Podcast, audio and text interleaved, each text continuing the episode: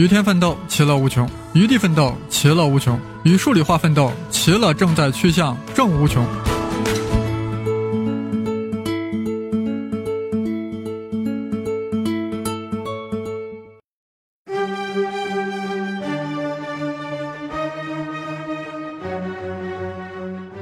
大家好，我是生粒子老师，当然也是胡先生。今天呢，我们来搞一个黎曼猜想的对话。啊，是的，黎曼猜想呀，这个热点已经过去了。但是我相信，真正热爱黎曼、热爱黎曼猜想的人，在他心目中，这永远是热点，永远都不会过时，是我们心目中的一个永恒。呃，当时黎曼猜想这回这个热点刚爆发的时候呀，很多朋友呀说让我来讲。让胡先生来讲，让生粒子老师来讲。哎呀，我大概一翻，我的感觉这个东西太硬了。我要啃的话，这咋还不得个啃个三四个月、半年？实在是没有时间，也没有那个精力。那咋办呢？黎曼猜想这么好一个东西，总不能不奉献给大家一期节目吧？甚至要奉献给一个系列呀？那咋弄呢？我突然想到，我认识一位精于此道的专家呀。我当然是数学专家。他是谁呢？他现在就在我的身边，呃，那现在让他给大家打个招呼吧。各位声考数理化的各位听众朋友们，大家好，很高兴跟大家聊一聊黎曼猜想。哎，这位嘉宾的声音，估计有朋友听着有些熟悉啊。哎，有人估计已经听出来了，不就是皮老师吗？哎，你说皮老师不是高考数学专家吗？对，他是一个高考数学专家，但不只是一个高考数学专家。人家数学厉害的很，精深的很。你待会你听了这个系列以后，你就明白了，皮老师在数学上的造诣，肯定是比黎曼差很多。这点回头是可以听出来的。至于它有多深，听完这个系列我们就知道了。那好了，我就不多说了。现在有请这个皮老师呀，这一回来给我们好好聊一聊这个。黎曼猜想，但是我一开始给他说了，你不准一上来就上硬货，你一上来上硬货，我我我我们我们招不住，你先要给我们好好的铺垫一下，由浅入深啊，从黎曼这个人的生平、他的故事、他的成长过程、他的成就，最后慢慢切入到黎曼猜想，让我们在心理上呀有一个准备啊，这样的话遇到硬货的时候呀，我们也能够坚持的听下去。好了，我就不多说了。现在有请这个皮老师来给我们讲黎曼猜想，掌声欢迎！各位听众朋友，大家好，我是皮老师。今天我们一起来谈一下黎曼猜想。今天我们不说高考，谁说高考我就跟谁急。好了，那么要说黎曼猜想之前，我们要先搞清楚黎曼猜想，那肯定是谁提出的？肯定是黎曼。那么黎曼何许人也？那么下面的话就由我给大家细细道来。黎曼是一个什么？德国著名的一个啊数学家。那我们看一下他到底一生是怎样经历了怎样的风波，才成长成了一个能够提出黎曼猜想的人呢？我们一起来拭目以待。首先，黎曼他生活在一个战争年代，所以说他在十四岁之前都仅仅是在乡村中啊生活着。他的初期的教育都是由他的爸和一个乡村教师叫舒尔茨给他提供的。大家注意了，舒尔茨是个什么人啊？是一个不知名的人。但是叫舒尔茨的很多人很知名，比如说今年二零一八年的菲尔兹奖获得者就是由舒尔茨得到的。而这个舒尔茨也创立了这个时代的一个非常光辉的一个任务。为啥？因为他是一个很年轻的。他还没有到三十岁就拿下了菲尔兹奖，而我们知道之前一个劲爆、一个非常厉害的这个菲尔兹奖获得者，就是我们比较熟悉的陶哲轩，他是在三十二岁的时候才获得菲尔兹奖。所以说舒尔茨多厉害，大家也能感受到吧？说黎曼当年的这个老师也叫舒尔茨。好了，我们来看一下，那么他在十四岁之前所受的教育都是一些最基本的，他十四岁之后终于上了中学，大家注意了，十四岁才上中学。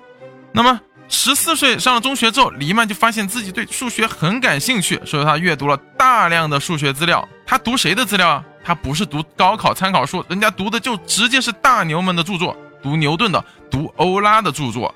所以说，黎曼在一八四六年的时候就进入了哥廷根大学继续学习，进入了大学学习阶段了。哥廷根大学，听过这个地方没有？是不是挺耳熟的？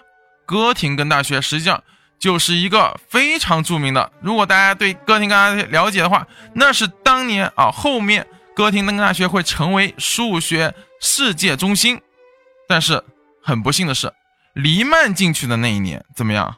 发生了一个巨大的政治风暴，哥廷根大学赶走了很多著名的教授，其中就有大家比较熟悉的写童话故事的格林兄弟啊，格林童话故事大家都应该有所听过吧，对吧？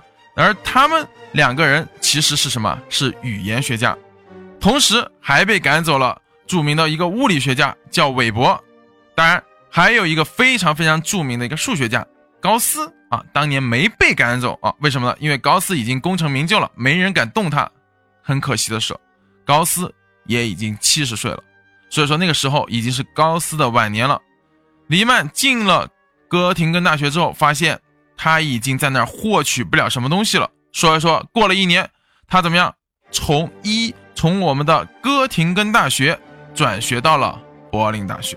这个时候他就遇到了他人生中的伯乐。柏林大学著名的数学家狄利克雷，黎曼曾经在写给他父亲的一封信中说，狄利克雷是一个他一生中最好的朋友。为什么呢？因为狄利克雷已经是一个功成名就的数学家，但是即使如此，他给黎曼的帮助也是非常大的。所以黎曼从那个时候开始就对狄利克雷心存很大的感激。在这一段时间里面，他除了有狄利克雷这个导师加朋友之外，他同时。还有一个非常要好的朋友，叫做爱森斯坦。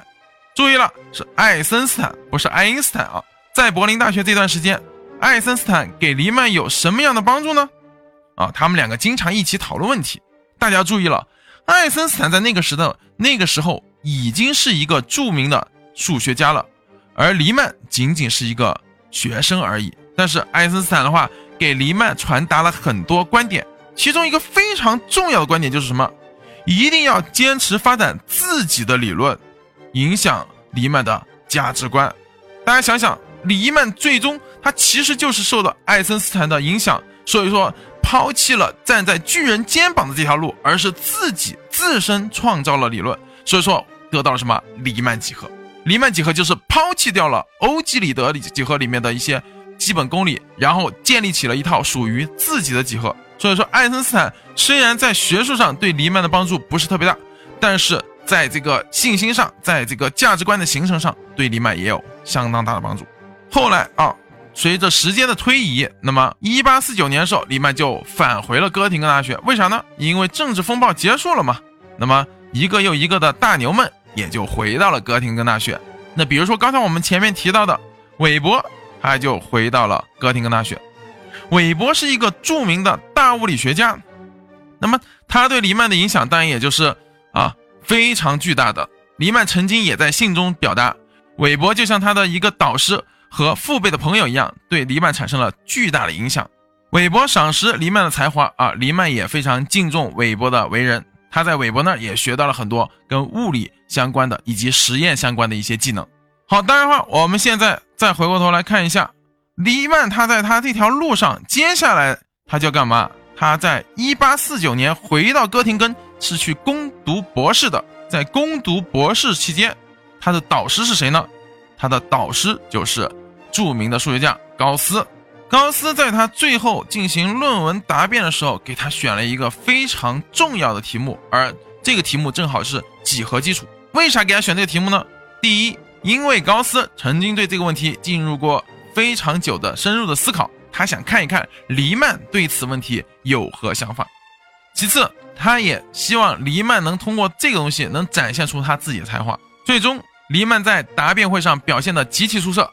高斯对他的评价是，他已经远远完成了博士生所要完成的这个任务的这个程度。所以说，这是一个极高评价，这是一个那个时代中最伟大数学家对下一个时代中伟大数学家的一个。肯定和认可，所以说我们经常会说，高斯他其实真正指导黎曼的时候并不多，但为啥我们认为黎曼是高斯的弟子，甚至可以说是唯一的弟子呢？那就是因为他们两个怎么样，是思维上是同一个 level 的，这其实就是什么？他们两个都是那个时代的神人，所以说他们是一种神交状态。所以说，高斯对黎曼的影响主要是在这个他的思想上啊，有巨巨大的影响。当然，黎曼的一生中还有很多贵人帮助，比如说他的好朋友戴德金。大家知道，黎曼是一个比较内向的人，而戴德金是他为数不多能够说心里话的好朋友。在黎曼的人生路上，戴德金给了黎曼很多帮助。当然，同样，他也他们两个互相之间也能够在学术上交流出、碰撞出很多火花。那么，还有一个人叫做雅克比啊，雅克比。我相信学过高等数学人都应该听过一个东西叫雅克比行列式，对吧？这个人的话，他是在柏林大学期间给黎曼有很多启发性的这种思考的。当然，还有各种各样的形形色色人物都对他有巨大的帮助。说黎曼为什么这么牛呢？其实回到我们最初话题，黎曼之所以有他最终的那么大的成就，其实也取决于他当年遇到了这么多牛人。我相信刚才这些牛人，大家都或多或少都会听到过他们的名字、他们的名号，他们都是那个时代中优秀的数学家。所以说，这体现出什么？体现出当你只有遇到更多牛人的时候，你才可能变得更牛逼。所以说，为什么啊？为什么我们要参加高考？为什么我们要高考要考到一个好大学呢？因为你有朝一日到了清华大学，到了北京大学，你的身边可能就是高斯、狄利克雷、爱森斯坦这些大数学家。啊，我打断一下啊，今天不谈高考，你这别又该高考开了啊。当然，今天咱们不说高考，那同学们可以怎么样？去上哈佛、斯坦福啊，跟着胡先生一起学习一下 GRE 是吧？也是可以的。你可以在那遇到更牛逼的人物。好，那到底黎曼他有多牛逼呢？那么我们下面来看一下他一辈子做了些什么事情呢？首先，黎曼发表了九篇论文。有人就想。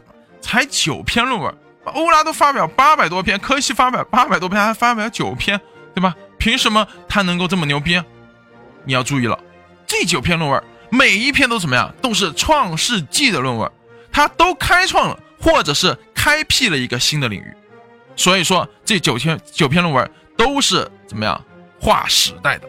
那我们看这些论文有哪些呢？这些论文包含哪些内容呢？那比如说大家最熟悉的。叫黎曼几何，黎曼几何是什么东西啊？哦，那个时代很少有人能够真正的理解黎曼几何。但是过了几十年后，没有想到吧？黎曼几何居然出现在了一个伟大的物理学家，我们都知道的爱因斯坦。注意了，这是爱因斯坦，不是爱森斯坦了。爱因斯坦的广义相对论中，作为他的数学框架。与此同时，黎曼也打开了。解析数论的大门，解析数论是由欧拉第一次触碰到大门，但是由黎曼真正的打开，随之而出的是一个新的、崭新的、全新的领域的开辟。当然，黎曼还有很多其他的贡献，比如说在十分系和复分项都留下了浓墨重彩的一笔。大家注意了，这仅仅是黎曼发表的九篇论文。当黎曼去世之后，后人在整理黎曼的这个未发表论文中发现。黎曼居然有三分之一论文是关于物理学的，其中有一篇，黎曼已经几乎快得到麦克斯韦方程了，但是由于黎曼当时计算失误，导致这篇论文延后发表了几年。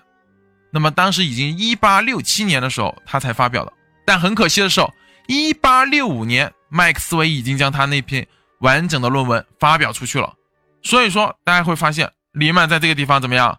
其实他应该。更先于麦克斯韦接近麦克斯韦方程，但是由于一些不确定的原因，导致他最终啊与这个成果失之交臂了，对不对？啊，那么我们来看，黎曼除了在电磁学中有很大的贡献之外，他同样在力学、声学和热学中都有很多的贡献。比如我们现在听过的一个词语叫做冲击波，这个其实就是黎曼提出来的。那么现在在空气动力学中都是一个非常基础的概念。所以说大家会发现。原来黎曼不仅仅是一个数学家，他其实还是一个什么物理学家，而且同时代的物理学家们也都承认黎曼确实就是一个优秀的物理学家。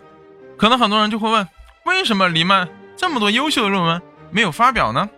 大家想想，黎曼他的导师是谁啊？是高斯，而高斯就是一个典型的，只有当他的结果，只有当他的成果成熟之后，他才会发表的。所以说，黎曼。受到了高斯的影响，他也是只将自己已经完全成熟的成果才发表出来。但是，虽然是这么害羞的一个人，但是也有疯狂的一天。黎曼也有一次将他自己不太成熟的成果发表出来了，这就是困扰了数学家一百多年的著名的黎曼猜想。哎呀，皮老师，你这讲了半天，终于要说黎曼猜想了。你这包子皮儿也真够厚的，不过皮儿这个也很有滋有味儿，是吧？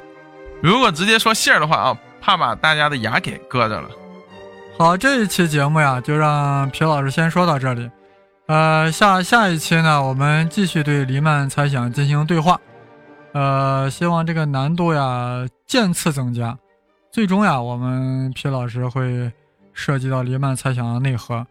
呃，皮老师为了讲这个系列呀，下了也是下了相当大的功夫，把黎曼全集都买了。黎曼全集啥概念？就是黎曼那些所有发表过的、没发表过的论文，不只是研读了黎曼猜想。好，我不多说了，我们期待皮老师的下一期节目吧。好，再见。